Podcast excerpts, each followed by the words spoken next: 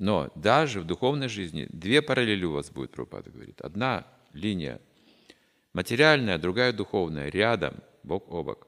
Будете жить и там, и там, в двух измерениях. И наша, в чем практика заключается? Чтобы в нашей духовной жизни все было стабильно и хорошо. А здесь как судьба решит? Мы не управляем этим процессом. В материальном смысле может быть очень тяжело, трудно и плохо, все вдруг навалилось. А вот в этой линии все хорошо. Вот тут мы выбираем, где нам нравится жить хорошо, в этой линии или в этой линии. Где же лучше?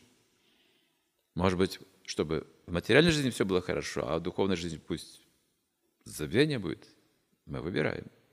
Или наоборот. Дело в том, что в материальной жизни никогда не будет постоянно хорошо. Это иллюзия.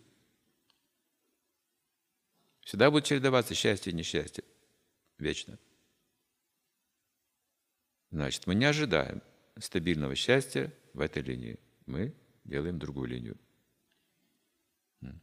Наша внутренняя жизнь, наше преданное служение, наша любовь к Богу. Так что набираемся смелости преодолевать эту боль, наслаждение, потери, приобретения, в жизни все будет.